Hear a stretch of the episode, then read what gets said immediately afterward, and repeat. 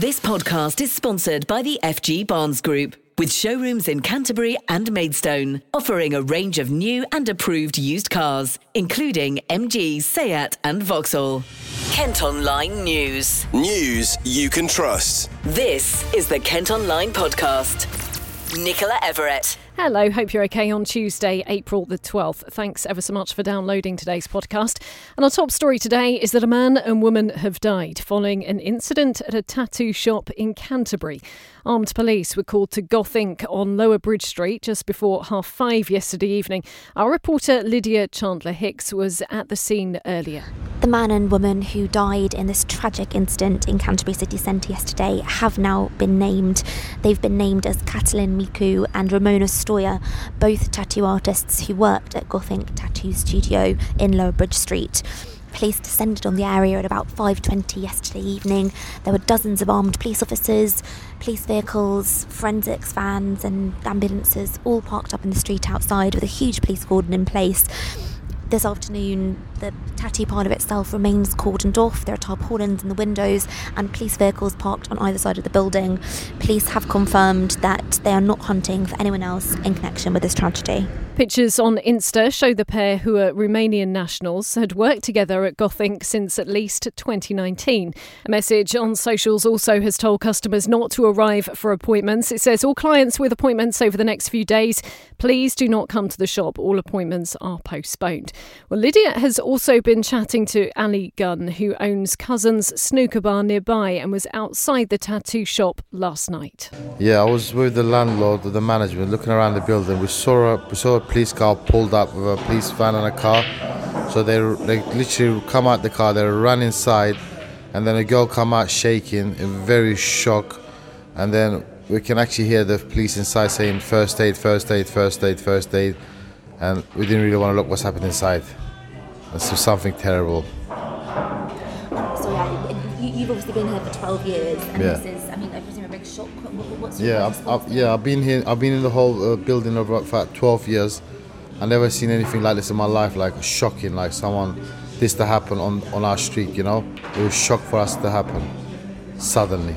Well, you can see pictures from the scene and keep up to date with the very latest on the investigation by heading to Kent Online. Kent Online News. A man who drove his car into a garage in Canterbury while being followed by police has avoided going to jail. David Gray was seen driving dangerously through the city before smashing into the building in Teddington Close and trying to run away. The 34 year old from March Grove has been given a suspended sentence, a driving ban, and ordered to pay £1,500. Two men have been charged following a stabbing in Canterbury. A man was treated in hospital after being attacked by a group of men on Canterbury Lane on Saturday night. Officers later stopped two men who were travelling on a train through Ashford and seized a knife. The 19 and 22 year olds are due at Crown Court next month. There are calls for an urgent review of Kent's traffic management system as hundreds of lorries continue to queue towards the Port of Dover. It's now day 12 of cross channel disruption, which has resulted in Operation Brock being put in place on the M20. Well, haulage firm Logistics UK has raised concerns about the welfare of HGV drivers, who it says have no access to basic hygiene facilities, food, or drink. Well, it's hoped P&O ferries will resume services between Dover and Calais later this week as a safety inspection is carried out. The Maritime and Coast Guard Agency are checking the Spirit of Britain ship after 800 staff were sacked and replaced with lower paid agency workers last month. Now, the man leading the inquiry into the crimes of David Fuller in Kent has told the Kent Online podcast the first phase should be completed by the end of the year. Fuller was jailed for life last December after being found guilty of murdering two women in Tunbridge Wells in the 1980s. It was also discovered he'd abused around 100 bodies in mortuaries at hospitals in the county. Well, I've been speaking to Sir Jonathan Michael, who's leading a team looking at how the 67 year old got away with his crimes for so long and what lessons can be learnt. We've got to a stage where we're talking to the families of uh, Fuller's victims to get a clear understanding of how how they feel about uh, what he did and the way they the impact it's had on them, but also their ideas about uh, what where we should be looking for the causes of how he got away got away with his uh, awful crimes for so long, and so we spent some time um, developing and then consulting on the terms of reference for the inquiry, again, in, including consulting with the, the families. We've established a website and contact details so we can be people can contact us. Um, and now we're at the stage of, of starting to talk to the families. Uh, and, and then we'll be talking to other people uh, who are involved in working with Fuller and managing services that he was engaged in. I think what shocked us all, other than the uh, atrocious crimes that he committed, was the sheer scale uh, of this and and how many victims there were. And I, I, know sadly not all have been identified yet, but does the scale of this pose any problems for you to make sure that families do feel at the heart of this whole process because there are so many of them? It's impossible not to be uh, moved by the impact of Fuller's awful crimes on the, the families of his victims.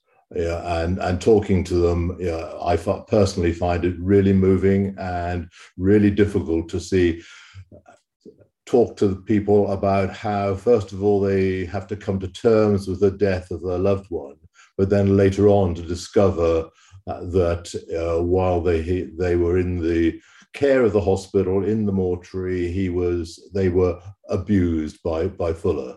Absolutely awful. You're quite right that the, the, the numbers and the length of time that he offended over does make it quite difficult going back in time to try and understand you know, what happened and how he was able to get away with it. It just makes it more complicated. You did say right at the very start of this inquiry how you did want to put the, the families first. I know there were some who were feeling pretty unhappy initially, but do you, do you think you've got to a stage where families are very much at the heart of what you're wanting to do and what you want to achieve in the end? Yes, absolutely. Um, I, I recognize that families, some families are uh, wanting to uh, to keep themselves to themselves, protect their identity and the identity of their loved ones. Others uh, are, are, very keen to be actively involved and to be kept in touch with what's going on. So we are respecting the wishes of the families in terms of engagement, but we will keep families uh, briefed on progress and how we're getting on with the inquiry. Uh, but of course, uh, the key thing is to find out what went on in the hospital set hospitals and the organization of the services which actually allowed this uh, these awful crimes to take place. And because of the scale of the number of people that you need to speak to, not just the, the victims' families, uh, how long do you anticipate this inquiry taking? Well, we want to do a very thorough job. To me, the most important thing is we get to the bottom of what happened. We understand how he got away with it. And then we can make some very clear recommendations to the trust and to the wider NHS you know, about what needs to be put in place to make sure there is no possibility of such things happening again. As we talk to more people, we're getting we're, we're, discovering more people that we need to talk to and potentially other things we need to look at and so i'm keen that we do the job properly rather than just do it quickly having said that I hope that the phase one of the inquiry, which is looking at what happened in Kent and and the sort of Maidstone and Tunbridge Wells uh, hospitals, will be completed towards the end later on this year. Does Fuller himself play any part in this inquiry, or is this all about people who worked with him and knew him? Does do you get to question him at all? We will be making contact with Fuller through the the, the prison service to ask whether we can talk to him. Clearly, eh, he may or may not agree to talk to us, and he may or may not say anything. Um, if we do talk to him, is anything useful. Well, we will be seeking a, an interview with him. And when you first heard about what Fuller had done, I mean, as you say, you you were a doctor, you worked in the in the health profession. How did it make you feel? Awful absolutely awful. You cannot, most people can't comprehend it. I couldn't comprehend it. Uh, and you, you can't help but be really shocked, horrified, but also moved by the reaction of families, as I was saying earlier on. But as, a doctor, as a somebody who not only cared for patients as a clinician, but actually then ran some of the largest hospitals in, in the country, the idea that the system let patients down, uh, just you know, although people have died, they're still they're still patients. There's still our responsibility to look after them in, in death as well as in life. And to have failed so miserably in doing that to me was really horrifying and really shocking. Did you ever have any thoughts about not leading the inquiry? Did the scale of it concern you, or were you always determined that you were the right person for the job? I certainly had some reservations, partly because of the sort of offences, the you know the the topic, if I put it that way. I haven't done this sort of thing before, so I'm not a, an expert in running inquiries but I, I know about I know about clinical care. You know, I know about hospital management. I know about process. I know what good looks like. I also know what bad looks like.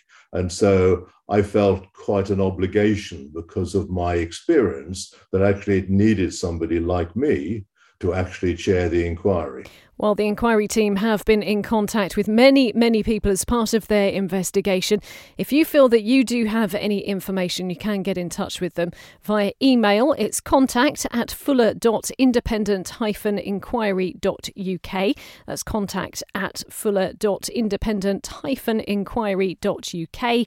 Or a phone number's been set up. That's 020 7972 1444. That's 020 7972 1444.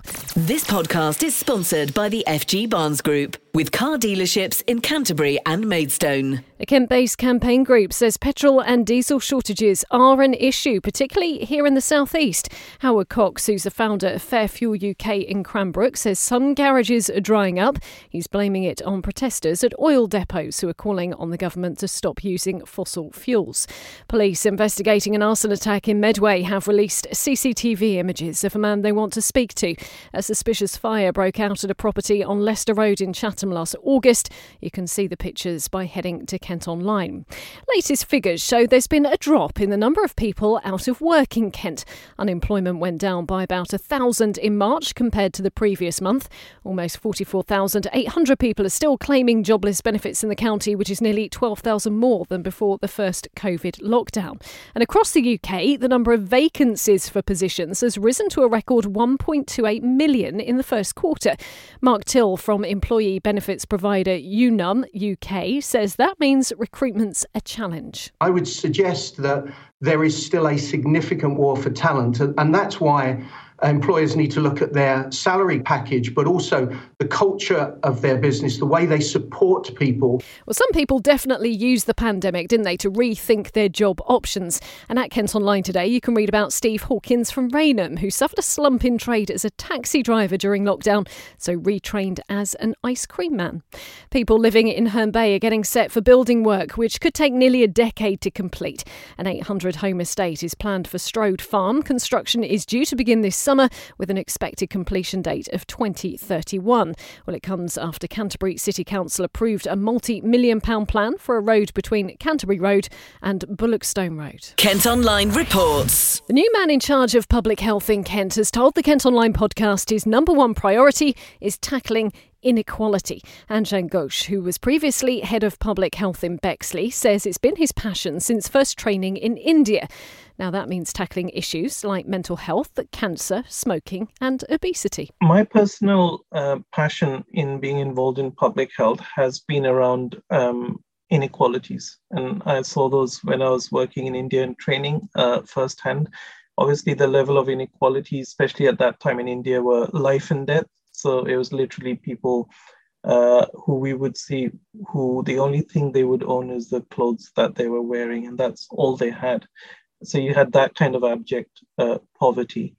Um, obviously, thankfully, in UK we don't have those kind of um, situations, but we do have relative deprivation and poverty, and with that comes um, inequalities and uh, differences in living conditions, which drive 80% of what uh, contributes to our wellness, if you like. So that's always been a passion of mine, uh, tackling that, the social justice angle of it, as well as the humanitarian angle of it.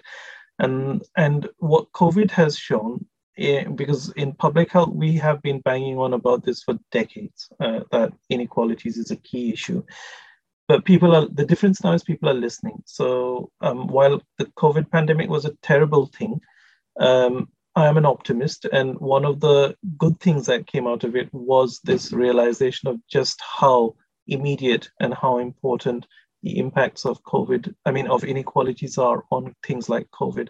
So that's made uh, policymakers, uh, you know, kind of uh, the big planners nationally sitting in the NHS and elsewhere sit up and really, really take notice of the fact that inequalities need to be tackled. And indeed, in most of the new policies and strategies coming out, leveling up agenda, all of that talks to inequalities. So that is my number one issue. He's also told us mental health support is high up on the agenda too. As a result of this um, lockdown, isolation, uh, you know, kind of loneliness, all those issues became much more highlighted. And we don't even know the extent to which that has impacted. So one of the things we're going to embark on is a what I'm calling a COVID impact assessment to really understand, among other things, the lived experience of people through the pandemic, particularly obviously in this area.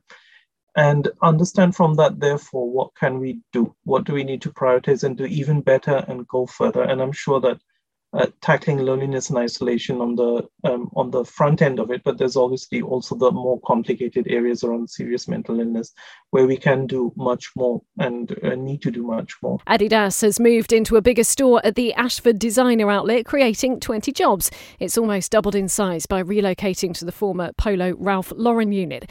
Former Strictly winner Ore Oduba is going to star in this year's Panto at Kent's biggest theatre. He'll be in Sleeping Beauty at the Marlowe in Canterbury after recently appearing in tours of Grease and the Rocky Horror Show.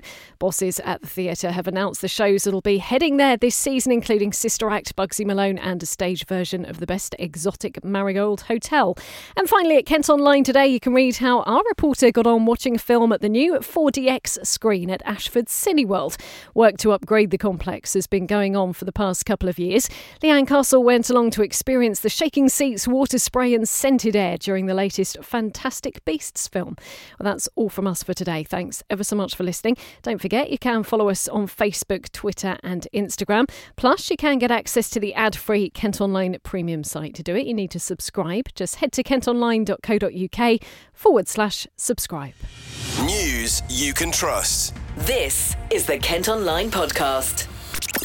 This podcast is sponsored by the FG Barnes Group, with showrooms in Canterbury and Maidstone, offering a range of new and approved used cars, including MG, Seat, and Vauxhall.